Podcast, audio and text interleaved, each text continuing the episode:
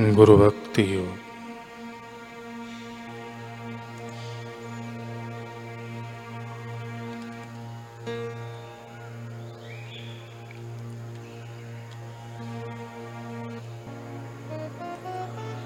श्रद्धा, भक्ति और तत्परता के फूलों से गुरु की पूजा करो।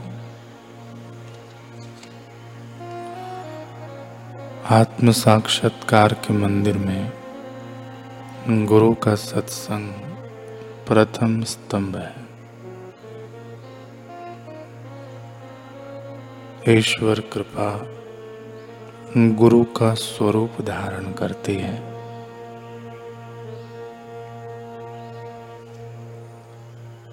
गुरु के दर्शन करना ईश्वर के दर्शन करने के बराबर है।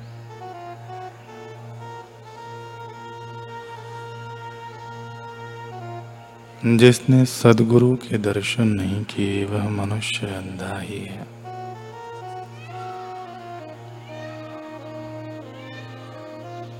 धर्म केवल एक ही है, वह है गुरु के प्रति भक्ति एवं प्रेम का धर्म।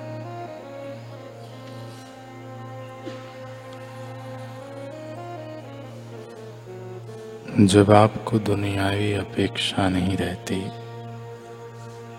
तब गुरु के प्रति भक्ति भाव जागता है।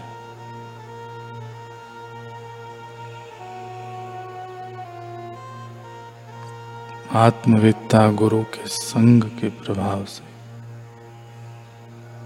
आपका जीवन संग्राम सरल बन जाता है।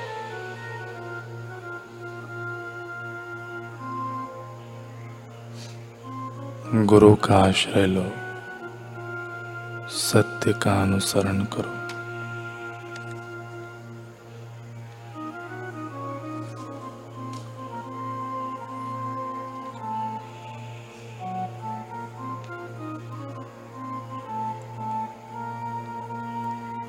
सृष्टि में बिना गुरु के कोई ज्ञान, ध्यान, आत्मविचार प्रेम, प्रीति, शील संतोष ग्रहण नहीं कर पाता। संत सुंदर दास जी की दृष्टि में गुरु वे ही हैं जो शब्द ब्रह्म तथा परब्रह्म रूपी महाशून्य में अवगाहन यानी तल्लीन होकर अन्वेषण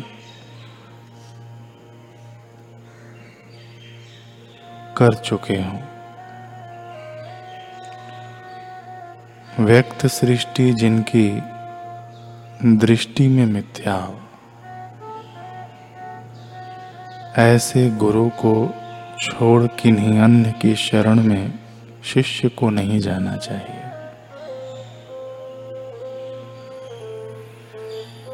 प्रश्न उठता है कि एक प्राकृत पुरुष के प्रति इतनी अगाध निष्ठा क्या उचित है? इसका उत्तर है कि जिन्होंने भक्ति रस में आपाद मस्तक, यानी चरण से लेकर शीश तक संपूर्ण अंगों को डुबो दिया है। ज्ञान अग्नि में जिन्होंने अपने समस्त कर्मों को दग्ध कर लिया है, तथा जिन्होंने आत्मानंद का रस चखा है। जो उस परमेश्वर से एकाकार हुए हैं, वे शरीरधारी होकर भी परमेश्वर का व्यक्त रूप है।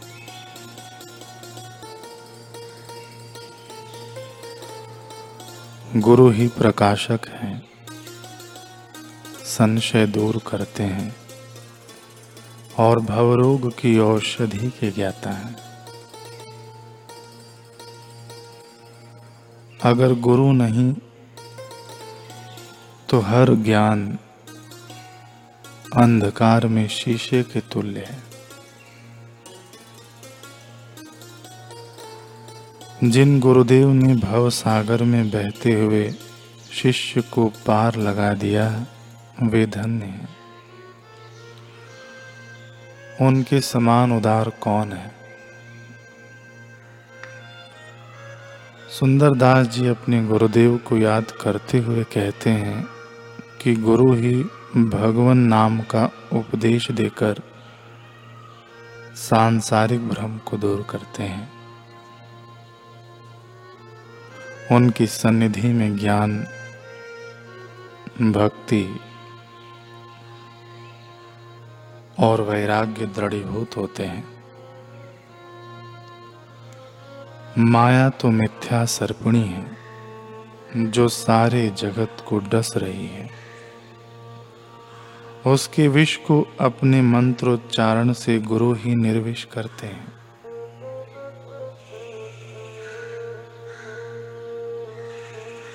गुरु और परमेश्वर में भेद नहीं है। गुरु परमेश्वर से भी अनोखे हैं। क्योंकि वे भवजाल में उलझे लोगों को ज्ञान प्रदान करते हैं।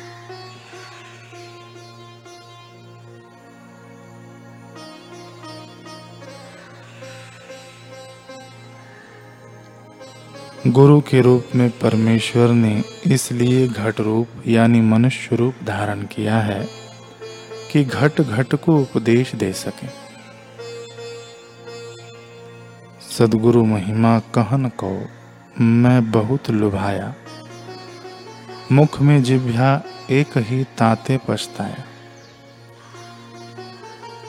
श्री आनंदमयी माँ कह रही हैं कि गुरु तत्व बड़ा ही गंभीर है। गुरु में ईश्वर बुद्धि रखनी चाहिए। गुरु का कभी भी त्याग नहीं होता।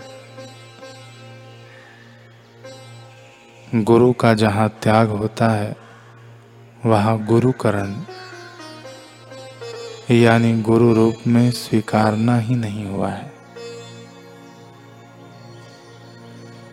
जन्म जन्मांतर के गुरु जहाँ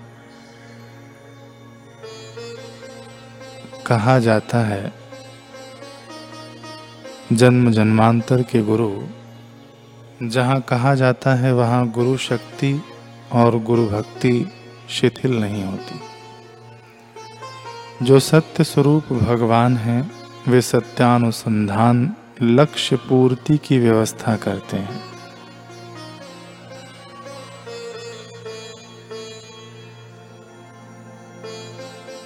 गुरु, यदि कहो, यानी स्वीकार करो, तब जैसे भगवान के विग्रह में शिला बुद्धि नहीं रखते वैसे ही गुरु में मनुष्य बुद्धि मत रखना।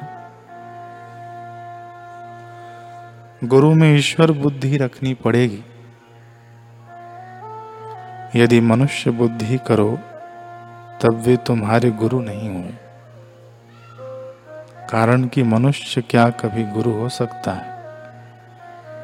गुरु अर्थात जगत गुरु जगत गुरु अर्थात मृत्यु की ओर से जो अमृतत्व की ओर गति देते हैं। वह गति जो देते हैं, वे ही अंतर गुरु हैं।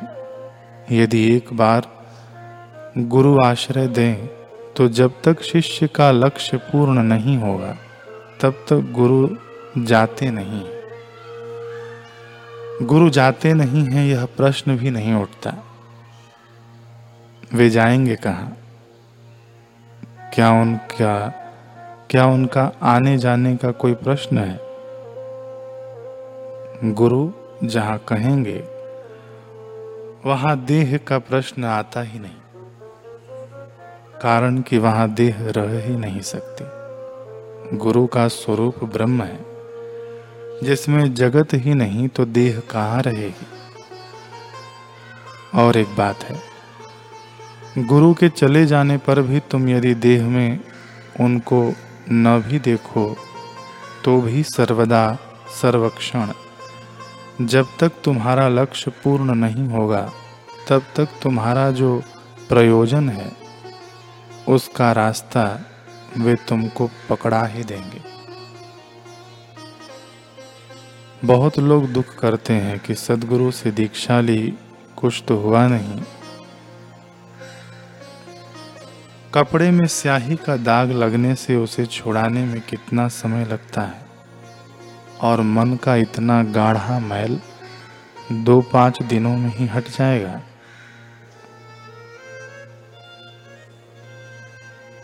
गुरु के उपदेश पर अटल विश्वास और श्रद्धा रखकर, निष्ठा सहित उपासना आदि में मनोनिवेश करने, यानी मन लगाने पर वह फल देगा ही देगा।